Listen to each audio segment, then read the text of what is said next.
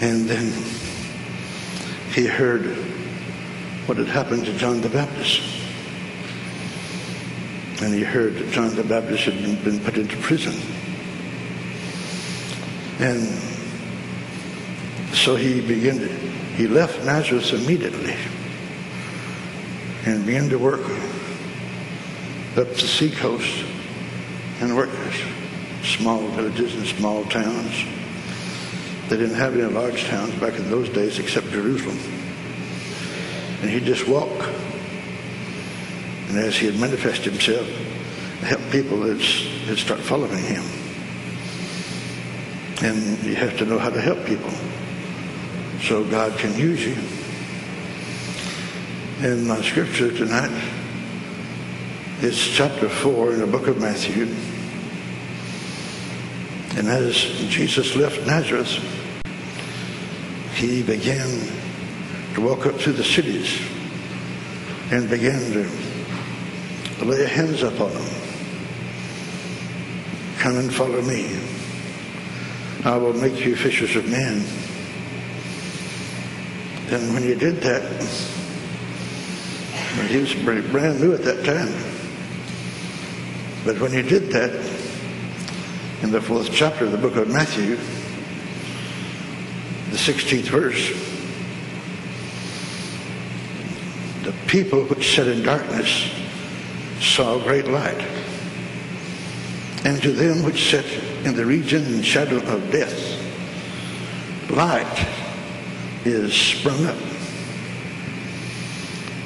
From that time, Jesus began to preach and to say, Repent, for the kingdom of God is at hand. And Jesus, walking by the Sea of Galilee, he saw two brethren, Simon, called Peter, and Andrew, his brother, casting a net into the sea, for they were fishers. And he said unto them, Follow me, and I will make you fishers of men. And they straightway left their nets and followed him.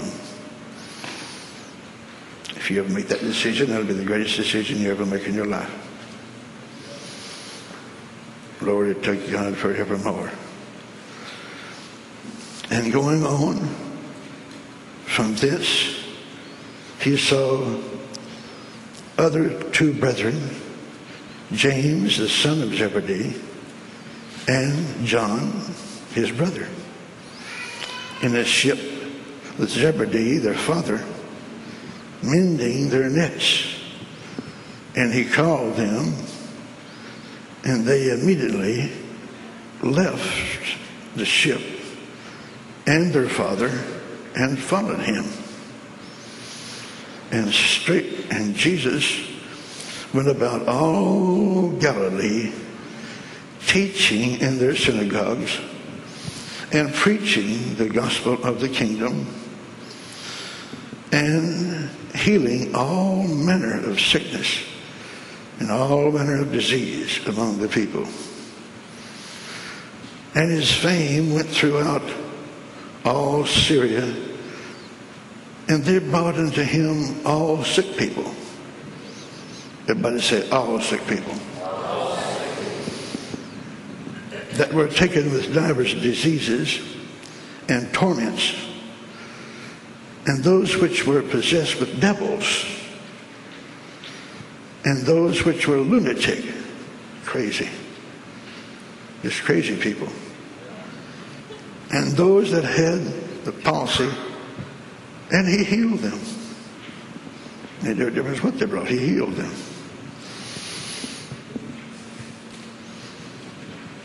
And there followed him great multitudes of people from Galilee, from Decapolis, and from Jerusalem, and from Judea, and from beyond Jordan. God had trained him what to do when he fasted 40 days and 40 nights up in the wilderness. But then after 40 days and 40 nights, the devil appeared to him he says, You be the Son of God, command these stones be made bread. He said, Man shall not live by bread alone, but by every word that proceedeth out of the mouth of God. Man shall not live by bread alone. Not just one thing in the Bible, but everything. Don't just bring one sick person to Jesus. Bring anybody that's sick that wants to be healed. Or anybody that has all kind of different kind of devils. Lunatics. Crazy people. Bring them to Jesus and he'll lay hands on them and cast that spirit out of them. And they can be normal. But you have to know how to do that.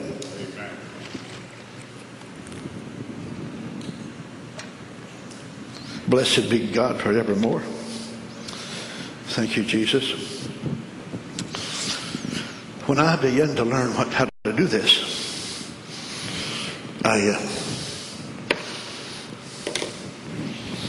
was in a shopping center in Cleveland, Tennessee, one day. Sitting in my car about the middle of the afternoon,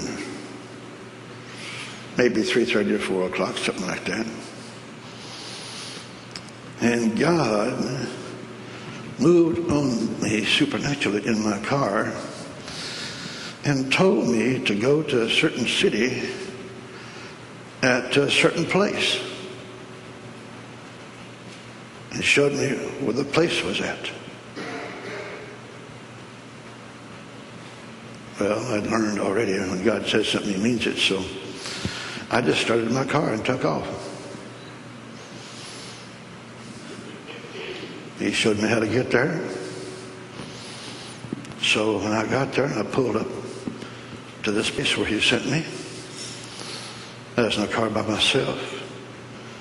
And there was a young man standing in front of the doorway when I pulled up to the drive in the driveway. He come running out of the house and he said, Oh, Brother Norval, God has sent you here. I mean, God has sent you here supernaturally. Oh, so I said, I know he did. Yeah.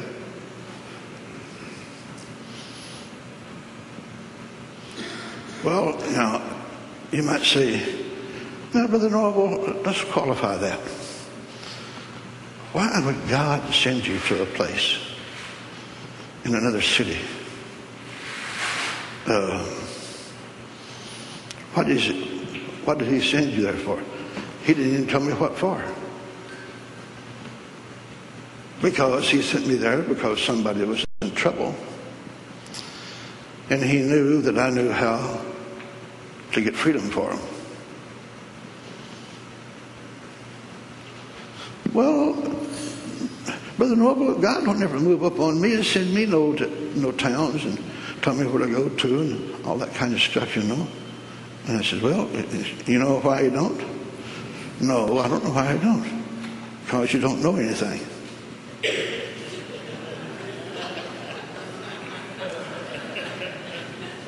Well, now, Brother Norval, wait just a minute. Don't be so mean. I mean, you know, I love the Lord. so does bluebirds. What's that got to do with anything?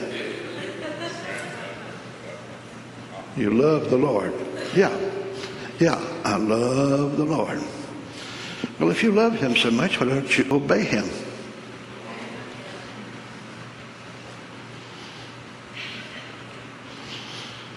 Well, I mean, I don't know, you know. What, what in the world do I know about a lunatic? See, that's your answer If you don't know what to do with a lunatic, then he won't be sending you know someplace because you don't know what you're doing. But if you would apply yourself to the ministry of Jesus and to his word and learn what you're doing, you learn from Jesus, folks. Learn what you're doing. He can send you places. I, I didn't know this young boy come out, you know, looks like he's about close to 20 he said, oh, no, well, yes, I've seen you on TV. Said, Brother Norval, uh, God, God has sent you here. There's a boy up here in, in our house. There's a boy upstairs, and he's crazy. Well, I said, I met a lot of them. He said, no, this boy, he don't, his mind snapped. He don't have no mind. I said, well, looked like I've got my work cut out for me. So I go in the house, and I want to go in the house, this real uh, distinguished looking fellow. He said, uh, he, he come down the stairs, and he has another fellow with him, one of his assistants. And he said, um, Mr. Hayes, he said, you know, you don't know me, but I'm a, I'm, I'm a doctor. I'm a psychiatrist for Covington College here in the city of Chattanooga. And my, uh, and, and, and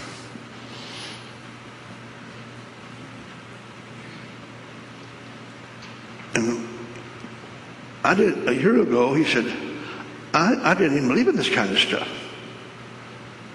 But he said, I saw a man on TV that used to be a bank robber, used to be a robber of places.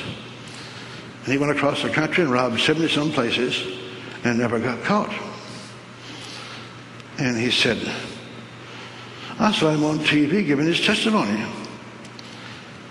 He said, I was,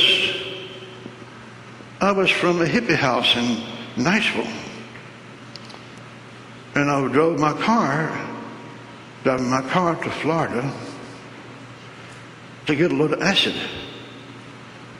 so I could sell the drugs to hippies.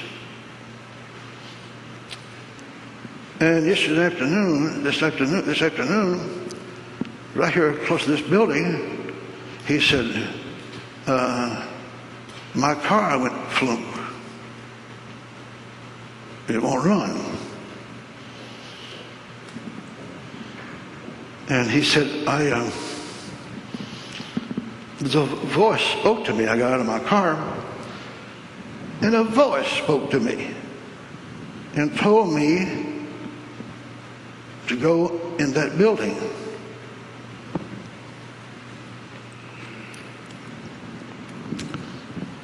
And so, in that building, Lester Sumrall and myself was holding a four or five day seminar. And he come walking in, and he looked like the twin brother of Charles Manson. He had a beard and he had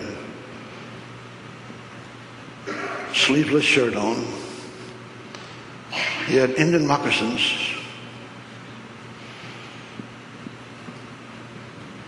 And he said, the voice told me to go in that building.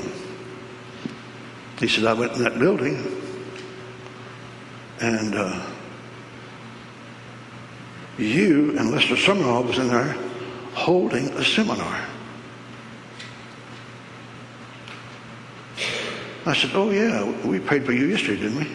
He said, Oh, yeah, you said that right. I walked in there, you know, on my way to uh, uh, Florida to get a load of acid and drugs and take it back to the hippie house in Nashville and sell it and make money from the hippies. But he said, I, uh,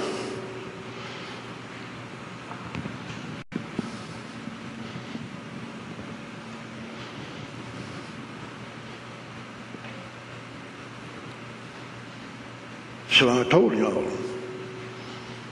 I said, I remember what you said. You said your car broke down and a voice spoke to you, told you to come in there. And I knew the devil didn't send you in there, that's for sure. Because the devil don't never send nobody to a meeting with me and Lester Sumrall.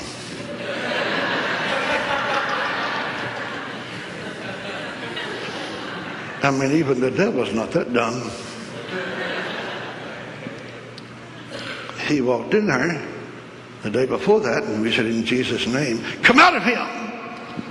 He had a black bag tied around this arm, black bag tied around this arm, had a sleeveless shirt on, and an Indian headband, leather headband plaited around his head. And he said, when y'all did that to me, something left me, and I cried all afternoon. I said, yeah, I noticed that. That you cried all afternoon. He said, yeah, I cried all afternoon. He said, I never, never come in contact with power like that before. I said, look, you just took authority over that spirit that had you bound for years. Command that thing to come out of you. And so he said, I began to cry. I said, I cried all afternoon. All afternoon I cried.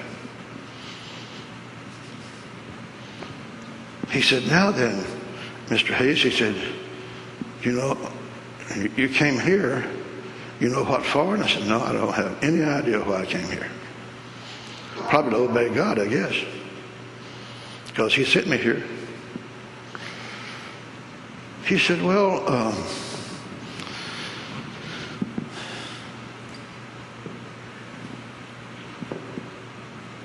he said, y'all took authority over those spirits that had me bound and set me free from those crazy spirits that had me totally bound. And I said, oh yeah. Now he said Covington College is on top of Lookout Mountain in Chattanooga, Tennessee. And he said, this man here is a psychiatrist of Covington College. And this man is his helper. And he brought a man down here today because he's seen uh, he's seen me on TV, and I gave my testimony. I went across the country and robbed 75 places, and I explained to him how Norval Hayes and Lester Sumrall cast the devil out of me, and he said, I, I never felt anything like that before. I said, well, you cried all afternoon. You had the joy of the Lord. He said, oh, yeah, boy, I sure did. Man, I sure did. I said, all right. I said, he said, Brother Hayes, would you be willing to pray for this young man? Uh, this young man is from Covington College, a student from Covington College, which up on, is on, on top of Lookout Mountain, and I said, he uh, he don't uh, his mind snapped. He don't know his own name. He has been in a padded cell for like three or four days. He don't even know who he is. Would you be willing to pray for him? I said, sure. Yeah, I'll pray for him. And the psychiatrist spoke up. He says, hey, Mr. Hayes, he said, my, my, my assistant and me, we want to go in the room with you while you, while you pray for him. I said, oh, no, you can't go. He said, uh, why not? I said, because you don't know what you're doing.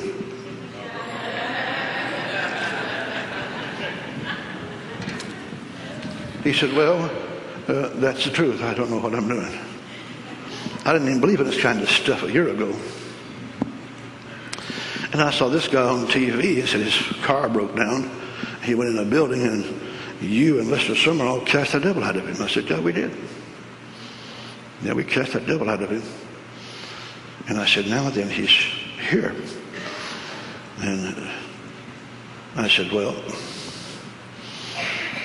blessed be God forevermore. And I said, God will bless anybody. But you have to know how to get him to do it. He said, well, couldn't we go in the room with you while you prayed for him and watch you? And I said, oh, no, you can't go in the room with me and watch me. I need all the faith I can get. And since, since you don't have any, I mean, what's a psychiatrist can help some people, you know, but what does what does a psychiatrist know about casting out devils? He said, well, he don't, he don't even know his own name. He's been in the padded cell of Covington College for three or four days. He don't even know who he is. I said, well, we'll go upstairs and meet, meet him. He said, well, he can't talk. You, you know, talk, he just stares at you. I said, that's okay. So we went upstairs and they introduced me to him and he just looked at me.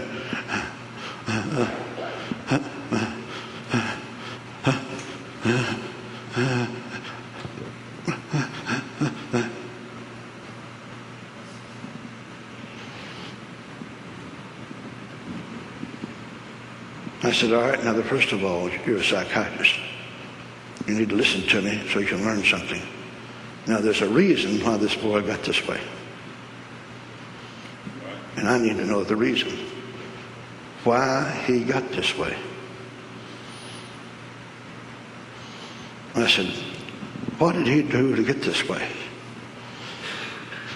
He said, well, they were having, uh, racing across the campus, the students at Covington College was, you know, running across the campus and so forth. And some of the other student, male students uh, dared him to pull his clothes off and run across the campus in the nude. I said, well, that'll do it. And when they backed him out, he ripped his clothes off in the nude and took off across the campus in front of the boys and girls and run real fast across the campus. And when he got to the other side of the campus, his mind snapped.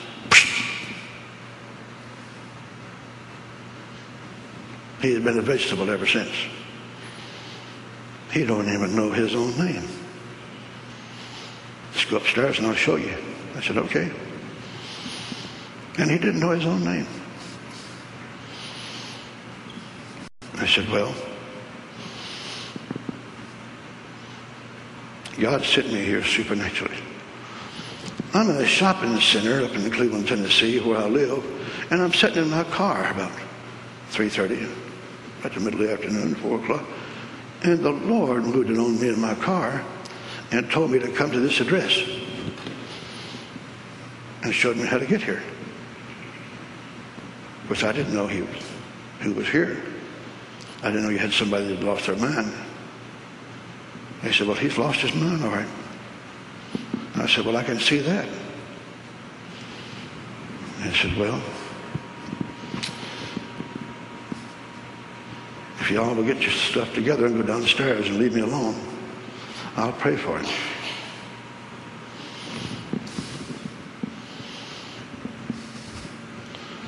Do you think Mr. Hayes, do you think that I didn't even believe in this kind of stuff a year ago, but I saw somebody on TV said that you cast the devil out of him, you and Mr. Sumrall. He said, and it made sense to me. So I'm over the students at Covington College, so he lost his mind, so I brought him down here. Because this place was mentioned over TV. I said, well, right. I said, I'll pray for him. And we can't stay going there with you and watch you. I said, no. I need all the faith I can get, and y'all don't have any. But I mean, you have enough faith to get here from the college, but you don't, you don't know what you're doing. He said, well, that's the truth. We don't know what we're doing.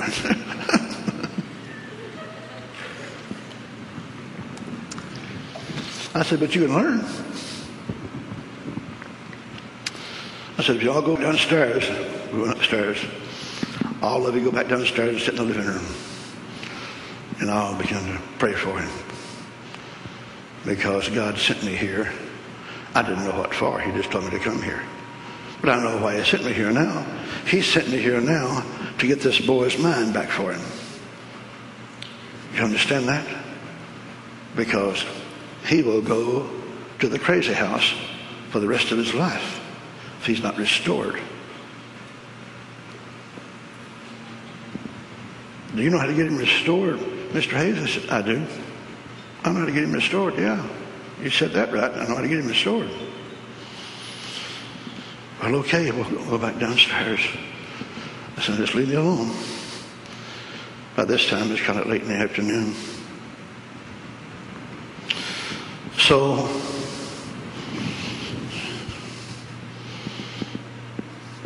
can you let me have one of those chairs up here? One of those chairs? Yeah. Just put it right here. So, he was sitting in a chair, so they all left. So I just walked over to him. Jesus' name. And he's just sitting there, you know. I laid my hands on him. I said, Now, you foul devil that has stole this young man's mind. You're not, I know what you have in mind, Satan. You're going to, you're going to try to send him to Moccasin Bend, which in Chattanooga, that's the nut house. And I said, but I said, no. I said, God sent me here uh, to get his mind back for him. And that's exactly what I intend to do, get his mind back for him. And so, in Jesus' name, I lay my hands on him, and I take authority over his mind, and I command his mind to come into him, and I command, I command you, Satan, that stole his mind, come out of him. In the name of the Lord Jesus Christ, I command you, obey me. In Jesus' name, come out of him in the name of the Lord Jesus Christ. I said, Come out of him. I did that for probably about 15 minutes.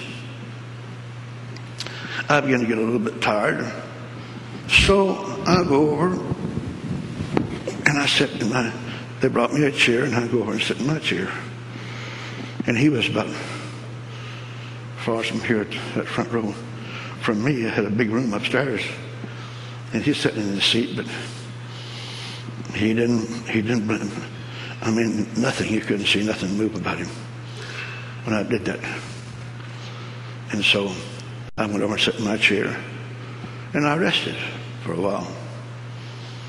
You have to understand, folks, you can't let the devil drive you crazy and wear you out because devils will wear you out if you don't know how to treat them. You have to show the devil you got faith. And so I went over and sat in the chair and I rested for about, oh, 15 to 20 minutes. And once in a while I'd say, Satan, are you so stupid you're still trying to stay in this young man? You can't stay in this young man. God sent me here to set him free. And I command you, come out of him.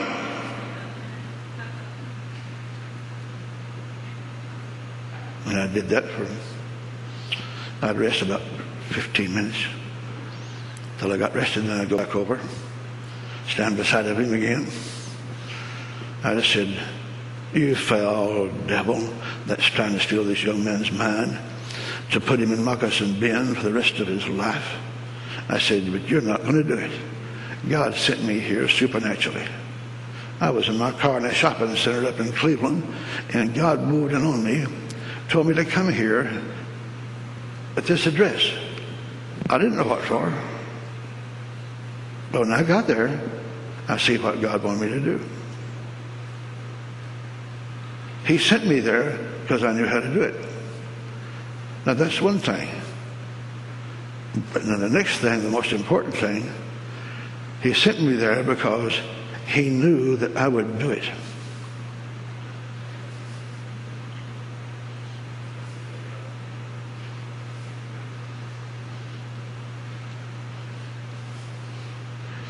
Now, if you don't have the ability to pray all night and get his mind back for him, uh, God wouldn't send you there because you're not qualified to help him.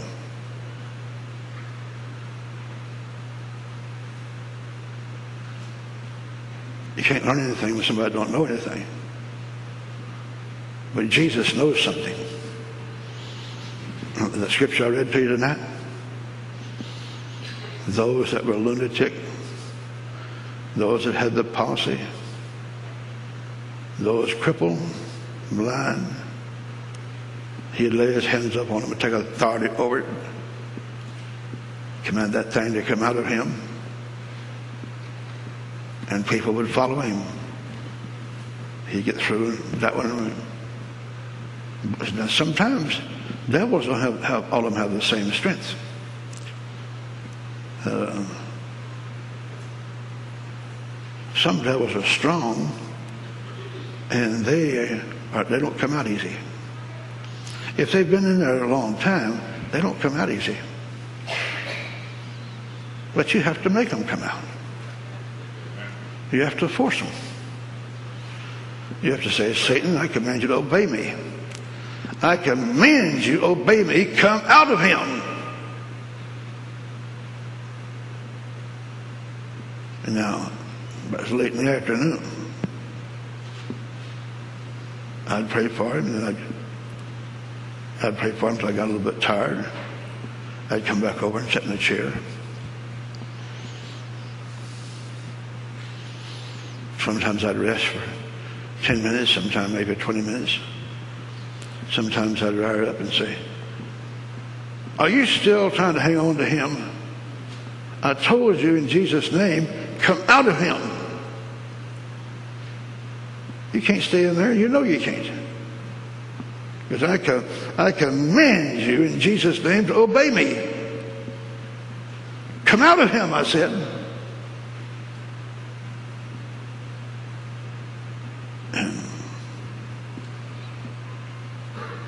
So uh, I'd pray for him for a while, and then I'd go back over and sit in a chair and rest. So I prayed for him about um, late in the afternoon. I prayed for him about uh, about eight hours, nearly all night. And I've been praying for him about an hour, I guess.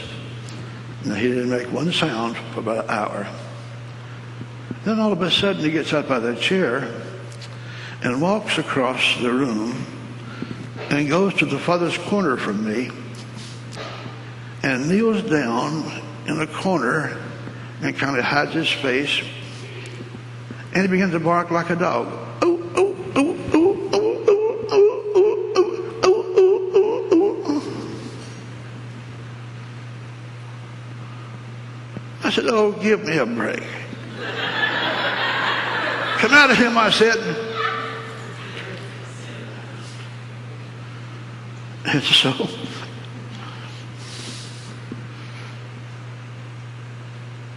I'd been doing that about hour, maybe two hours. I told him not to come back, the psychiatrist and his helper and the other people. I said, stay downstairs. Leave me alone. All of a sudden, the door flew open.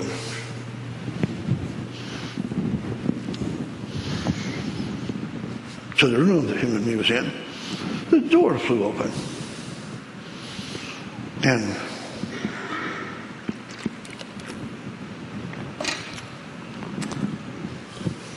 one of the men come walking through like this with a tray up like this. He looked like a French butler or an English butler. He had it like this right here, and he was walking across the room towards him, you know. He, he'd kneel down like that and bark like a dog, and he'd say, Water! Water! I want water! Ooh, ooh, ooh, ooh, ooh, ooh, ooh, ooh, ooh, ooh. Water! And he, he come, he, the door flew open, and he come walking, walking across the room like this with a tray and water like this, like an English butler. I said, hey, hey, hey, where are you going? He said, well, we heard him holler for water. I said, water? I don't give devils a drink. He said, he said, devils? I said, yeah, devils. That's what's bothering him, devils, you understand? He has no contact with angels, devils, devils, devils. devils. He said, but he was hollering he wanted water. I said, I don't give devils a drink. You give devils a drink of water, and it won't be but another hour or so. They'll send you out after a cheeseburger and french fries.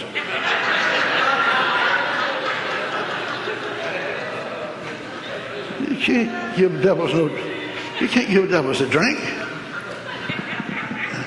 And he said, uh, cheeseburger and french fries. I said, yeah, cheeseburger and french fries. devil likes them.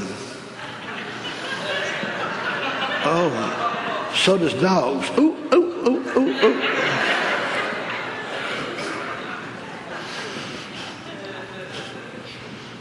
He says, well, we just heard him hollering for water, and we thought we'd bring him a drink. I said, I don't give devils a drink. You can't obey them, man. You obey them, they'll send you out after their lunch. You can't obey them. Oh, well, okay. I said, now don't come back up here no more. I don't care if you waddles and screams. Give me some water, give me some water, give me some water. No, I said, no, I'm not giving him nothing. So I kept on doing that. How long? All night.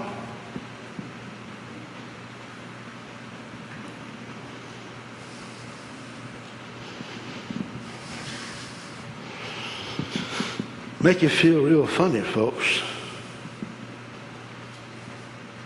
when you ask God. God in Chattanooga, Tennessee, You've got several thousand churches, different denominations. And I'm sure they probably all love you as well as they know how.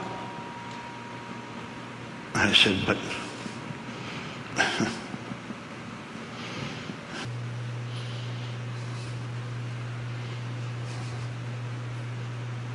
what else did you do? There's nothing else to do. You want to cast out devils? You don't have your own ministry to cast out devils. God has a plan through his son's name. Jesus said, In my name shall you take authority over all devils. In my name, you take authority over all devils. Sometimes I go back over to him and lay my hands on him. I said, Now, Satan, you're, you're not going to steal this young man's mind. I'm not going to let you. God sent me here to help him, but I didn't know it when he sent me here, but now I know it. And I said, I know what to do. And I said, if you don't know what faith is, then you're, you're going to lose the battle. But I said, I'm, I'm going to break the power of the devil over this young man. And I said, I command you to obey me and come out of him. He said, well, did you change? What are you going to change to? That's what Jesus told you to do. He has the best minister in the world. If you obey Jesus, you can't go wrong. Blessed be God forevermore.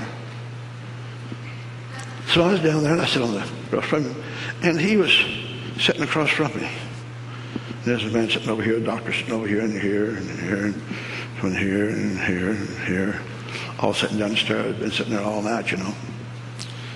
And so there were times we'd be sitting there, you know, and sometimes we'd say a few words to each other, and every once in a while I'd say, Devil, now you can't keep this young, young boy's mind.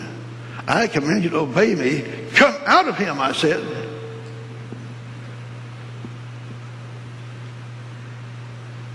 I wouldn't let go.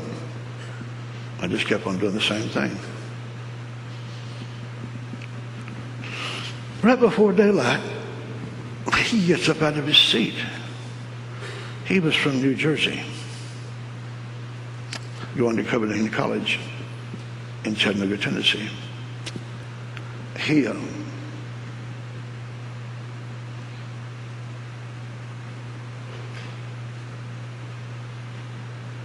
so I just kept on and on and on. I wouldn't change. I wouldn't rebel. On and on and on. Sometimes I rest for a while and I'd say, Satan, you can't stay in this young man's mind. God sent me here to get him free. You don't have no right to stay in his mind because I command you in Jesus' name, come out of him, I said. Come out of him. And so, if you do it so long, you know, uh, you'll find out that faith works.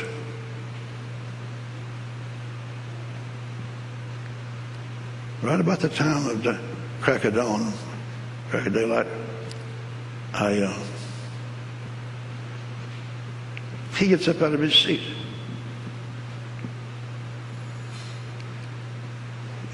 He, as far as I know, he hadn't said a word. Other fellows wasn't talking much, but he hadn't said a word. He gets up out of his seat and he marches over in front of me. Stands in front of me like a statue figure. Stands in front of me. I'm the one who's been praying for him all night. He stands in front of me like this. I'm sitting right here. He's sitting over there. He gets up, walks around like this, stands in front of me, and this is what he did. He stood on one foot. I didn't even know a human being could do this. And he stands on one foot. He puts his other foot out like this. He looked like an athletic statue of some kind. And he put his hand out like this. Stand on one foot, and foot back. And then he puts his hand like this. But he stood still and he just stand that way. And he just stand that way. And I'm sitting in the chair and he's standing right here. I say, in Jesus' name, come out of him. You can't keep him. I'm not going to let you.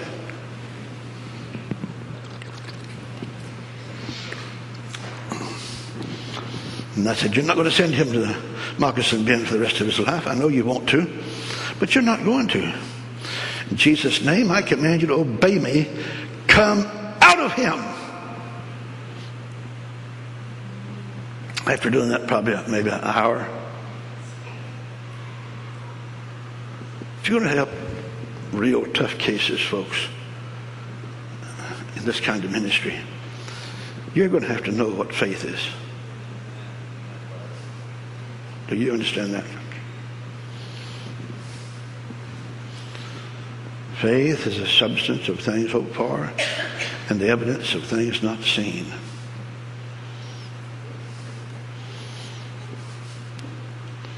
So he is standing there in front of me, and once in a while I'd say, Come out of him! He wouldn't flinch. I guess about an hour or two of that, and him standing in front of me, like some kind of athletic statue, I was looking at him in the side of the head, and and his mouth was closed. And so I looked up one time at his mouth, and his tongue was oozing out of his mouth. Just a little teeny bit between his lips. He's like that, and then he's like this. I'd say, in Jesus' name, come out of him. Four or five times real strong, it would come like this.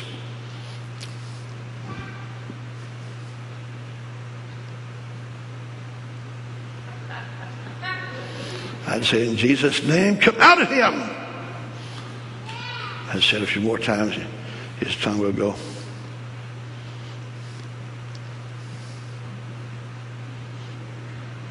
Sticking, sticking out. And, and, and so I said, Oh, baby, I said, come out of him and turn his mind loose. You don't have no right to his mind, and you're not going to take him to Moccasin Bend. He's too young, he's too sharp of a young man to spend all of his life in Moccasin Bend, and I'm not going to let you do it. In Jesus' name, I command you to obey me. Come out of him. I break your power over him. How long? All night.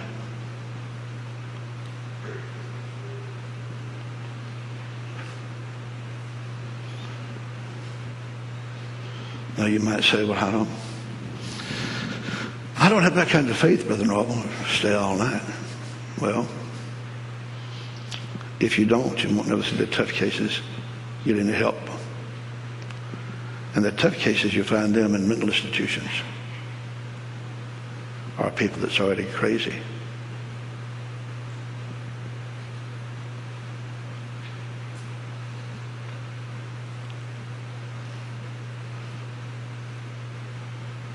I just kept on. I didn't change. I just kept on and on. I didn't. I just took it easy. Commanded that devil to come out of him, turn his mind loose, let him go free. And he kept on with his tongue. Sticking way out then. And all of a sudden he opened up his mouth. Opened up his mouth and stuck his tongue way out like way out. He opened up his mouth and I just kept saying in Jesus' name, come out of him. And I noticed on in the corner of his mouth, I noticed some kind of strange looking slava. It wasn't spittle. It didn't look like it's from this world. It was purple looking. Running down the side of his tongue like this. Running out like this. Real stringy. It was hanging down like this far. And it wouldn't, it wouldn't drop. It, it just kept on coming out more and more. Wasn't very long, then the other side started doing it. Now he's standing with two streams of this crazy, goofed up looking stuff, slobber stuff. Looked real thick like, you know. Come running down both sides of his mouth. And I kept in Jesus' name, come out of him.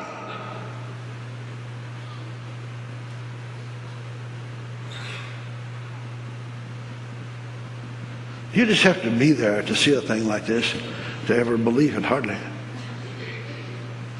And so it was running down and it never would drop, but it ran all the way down to the floor. It took several minutes for it to run to the floor. And every time I'd say in Jesus' name, come out of him, it'd run a little bit more. There's a puddle of it in the floor. I don't mean a cup full. It just kept on coming out. Kept on coming out. Kept on coming out. And there's a pile of it. Don't ask me what it was. It looked like it's from hell.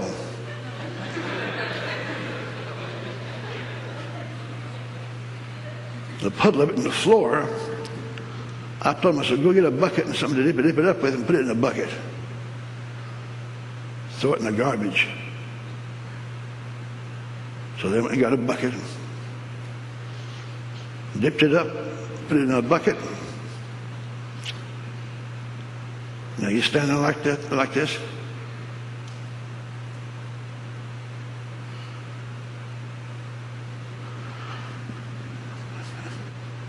And I reached out like this and touched him, and he was like froze. Froze. Well, I mean froze. I mean he was stiff.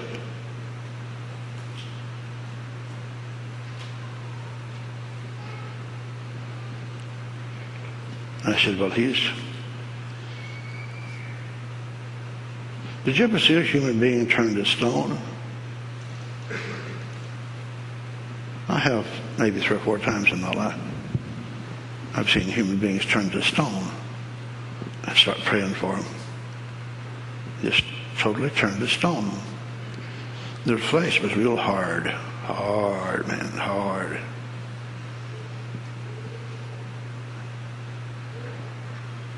And so they lifted up the bucket. He said, and touch him, and he was just as stiff as he could be. I said, well, he's, he's froze. He's stiff as he can be.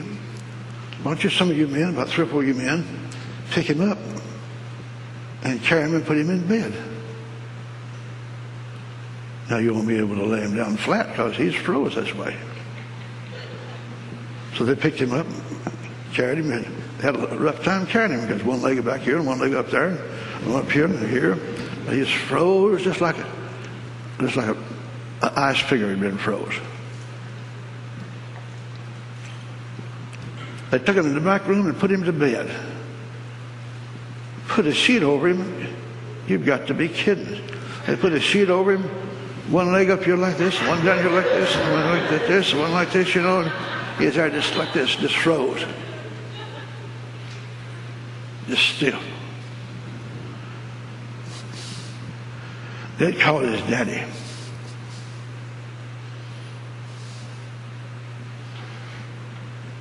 They said, Brother Norval, you've been working so hard all night long. Why don't you go on home? He's, he's froze now. Why don't you go on home to Cleveland and get you some rest? I said, well, I need it, but I don't really have to go. Well, his daddy's on his way down here from New Jersey. So I went home, went to sleep for a little while. And I called back down there. I woke up not too long, maybe two or three hours. I called back down there and they said, Brother Norval, said his daddy came in, he, he, he come back to normal. He come back to normal and he knows his daddy. His daddy wants to talk to you. Would you be willing to come back down here and talk to him? I said, okay, I will.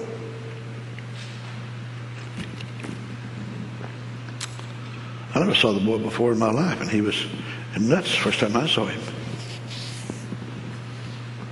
I drove back down there, and I walked in the house, and he saw me, and he said, Norval Hayes, started running towards me. Just normal as he could be. Thank me for helping him. And they said, his daddy wants to talk to you, Brother Norval. And I said, okay. So he come in, he said, I appreciate you praying for my son, Mr. Hayes. He said, what, what, what can I do? I said, well, um, you better get him in a church that believes the Bible and believe, believes this ministry, believes a ministry like this. I said, do you know of a church that lays hands on people on the altar? You know of a church that takes authority over devils and casts them out? Do you know of a church like that? He said, Well, I know one pretty close to us. They do some things like that, you know. I said, Well, you better get him in one so they can pray for him because all these devils are trying to come back to him. But if you're strong, you don't have to let them come back. They don't have no right to your son. Don't let them come back. Find you a pastor that believes that and knows how to do it. Find you a pastor. Because if you take this boy just to a nice church that don't know anything much, I said, he'll wind up in Moccasin Bend. He'll wind up the rest of his life in a crazy house in New, and if he goes to New Jersey. I said, are you going to take him back home with you? He said, oh, yeah. I'm going to take him back home with me. I said, okay, that, that's fine. I said, just love him a lot and, and, and, and, don't let the devil steal him away from me because he'll sure try. But don't let the devil do it to him. You can make the devil leave your son alone if you know how to do it. Just don't take no for an answer, that's all. It's very simple. But you can't let him push your son around and make a slave out of your son because that's exactly what the devil will do. He'll make a slave out of your son if you don't stop him. And if I lived with you and he started making a slave out of your son, I said, no, no. I'd say, no, no. I'd go up to him. I said, no, no, Satan. You're not going to make no slave out of this, uh, this young boy. He has a right to live a normal life. And he has a right to be healthy. He has a right to be normal. And you're not going to do this to him. In Jesus' name, I command you to leave him. I mean, totally leave him. I bind you in Jesus' name. You're not going to make a slave out of him. Because that's mental institutions across America and probably across the world.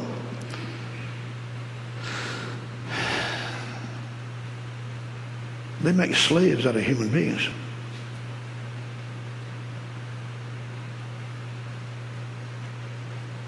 Blessed be the name of the Lord. Thank you, Jesus. Isn't the Lord wonderful? So he took him back home with him. Went to New Jersey, took him back home with him. Last time I heard, he got him in a good church, you know, and he was doing, doing all right. And he will, will, will be doing all right if you find yourself a good pastor that knows the authority in Jesus' name.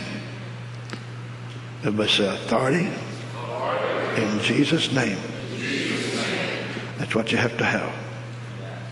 You have to have authority in Jesus' name. Make them devils leave your children alone. Blessed be God forever. So they thanked me for it, and Father thanked me for it, and so forth, you know. And I don't know, it was about a week, I guess it was, it went by, and I got a phone call in the office one day. Now, this Covenant College and top of Lookout Mountain, they got a beautiful campus there. And he said, um, the psychiatrist called me. It was there when, when all, that, all that happened. He said, Mr. Hayes, he said, I'm Dr. So-and-so. You remember me? And I said, oh, yeah. Uh-huh. He said, you know, everybody in the college found out what you did. You prayed for that boy all night long. People liked him. He was a nice young man. And he said, the president of the school liked him. Were having a big banquet. And he said, the president of the school told me, he said, you know who I'd like to have as our special guest at our banquet at the, at the, at the college? He said, who? He said, Norval Hayes from Cleveland, Tennessee, that prayed for our student all night long and got him back into normal, and his mind came back to him. He said, why don't you call him up for me, doctor, and see if he'd be willing to come down here and be our special guest at our banquet. And tell him I will save him a seat sitting next to me. I want him to sit next to me. I want to thank him personally. He said, okay, I'll call him.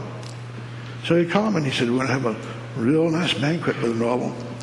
And the president of the university, of the college, he wants you to be our special guest at the banquet. So you, because the way you helped that student that was crazy and lost his mind. And, said, and now he's normal. He said, would, would you be willing to come to our banquet? I said, well, if you really want me to come, I said, I, I probably could make it all right. Let me look and see if I'm at home then. And so I was at home that night. So I went down there.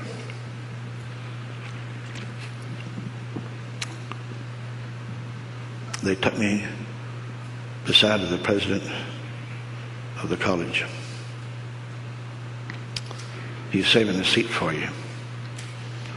I said, I'm beside of him. I said, I'm beside of him. He said, Mr. Hayes, he said, I, I personally want to thank you for praying for our student that had lost his mind. And I want you to receive our thanks for helping that boy. He could have been crazy in institution the rest of his life. I said, oh yeah, he was on his way, that's for sure. He said, I sure appreciate you doing that. He said, Mr. Hayes, would you do me a favor?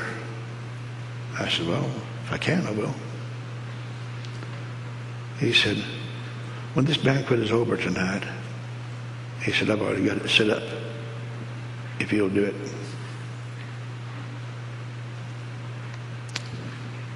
I'm going to take you to my own private office. I have a, I have a big office, the president's office. And I'm going to get my whole staff of the campus, just, just the staff. Not the students, but just the staff. I've wrote a book myself. And I want to give you a copy of my book. And I want you to pray and lay hands on all of my staff members and me. Would you do that for me? I said, sure. Yeah, I'll do that for you. So when the banquet was over, well, he took me in his office. Had all of his staff come in. He talked to him for a while, what had been, what had been done there at school. They had a student to go crazy, you know. See, you say, well, why did the boy go crazy? Oh, that'll do it. What? His buddies began to back him out. of running across the campus. It's a special day. All the boys and girls was out there running across the campus in the nude. They backed him out. We dare you to do it. And he decided to do it. I'm not afraid to do it. You better be afraid to do it. You understand me? So he pulled all his clothes off, come out, and started running across the campus in the nude. By the time he got to the other side of the campus, his mind was gone.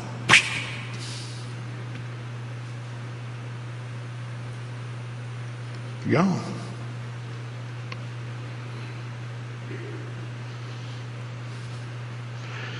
See, there's some things that you just can't do. Now, you might have got away with that at a drunken party where devils are at. I'm not sure you would have. But that's a Christian college. And you can't do that to God.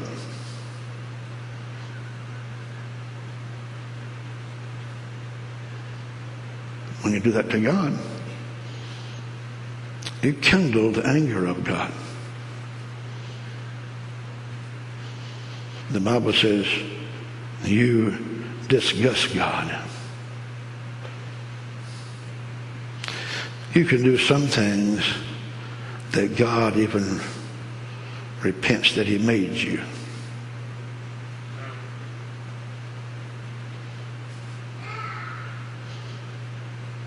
If you want to live happy ever after and live a good life, do things that glorifies God. Don't do things as his representative, like running in the nude that would put God to shame. You can make God mad at you. The Bible says in one spot, you can kindle the anger of God.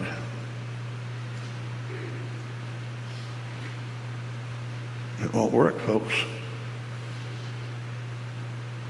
You better watch what you're doing.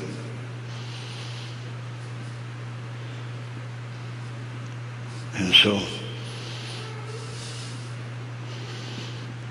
they were so nice to me. The president, his psychiatrist, his staff, they just kept on thanking me for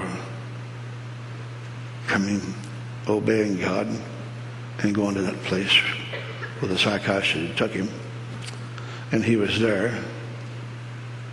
And so I knew when I saw him, I knew why God had sent me there to get his mind back for him. And you can get his mind back for him if you know what faith is. Because faith does not give up. You understand that? Faith does not give up.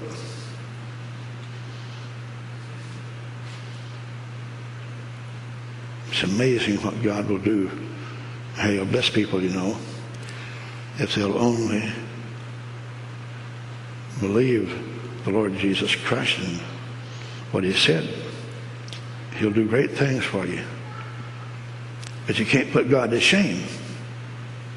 You put God to shame and you're in trouble. You understand that? You could drop dead, you know, by pulling that kind of stuff.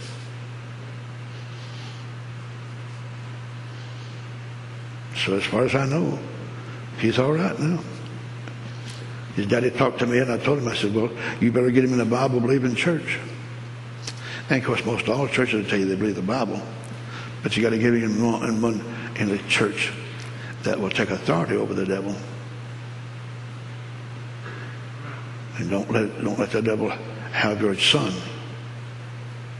Blessed be God forevermore. Thank you, Jesus. Isn't the Lord wonderful? Thank you, Jesus. Thank you, Jesus. Glory be to God. Thank you, Jesus. Glory be to God. Thank you, Jesus. Thank you, Jesus. Thank you, Jesus. Thank you, Lord. Thank you, Lord. Thank you, Jesus. Well, tonight we'll bow your heads, please, just for a minute.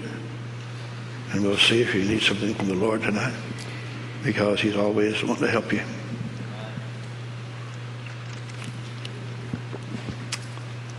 Blessed be God forevermore. Thank you, Jesus. Thank you, Lord. Thank you, Lord. You can do this first if you want to. I have a maternity home that God had me to raise it up about 27 years ago. And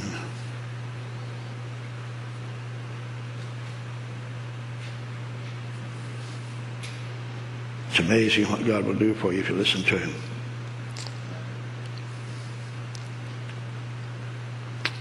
He wanted me to flag little girls down that's pregnant and no husbands and no friends.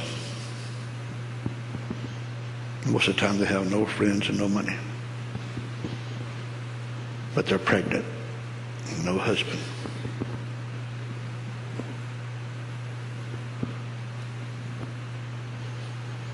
Thank you, Jesus. Thank you, Lord. He'll do great things for you if you let him. If you'll just let him. Thank you, Jesus, forevermore.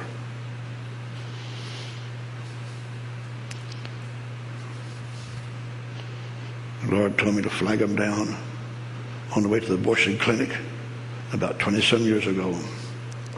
So I've had a large home, about 12, 14 bedrooms and seven or eight baths, where we take girls, little young girls that's pregnant and no husband and no money, but they're pregnant. We feed them, give them some money every week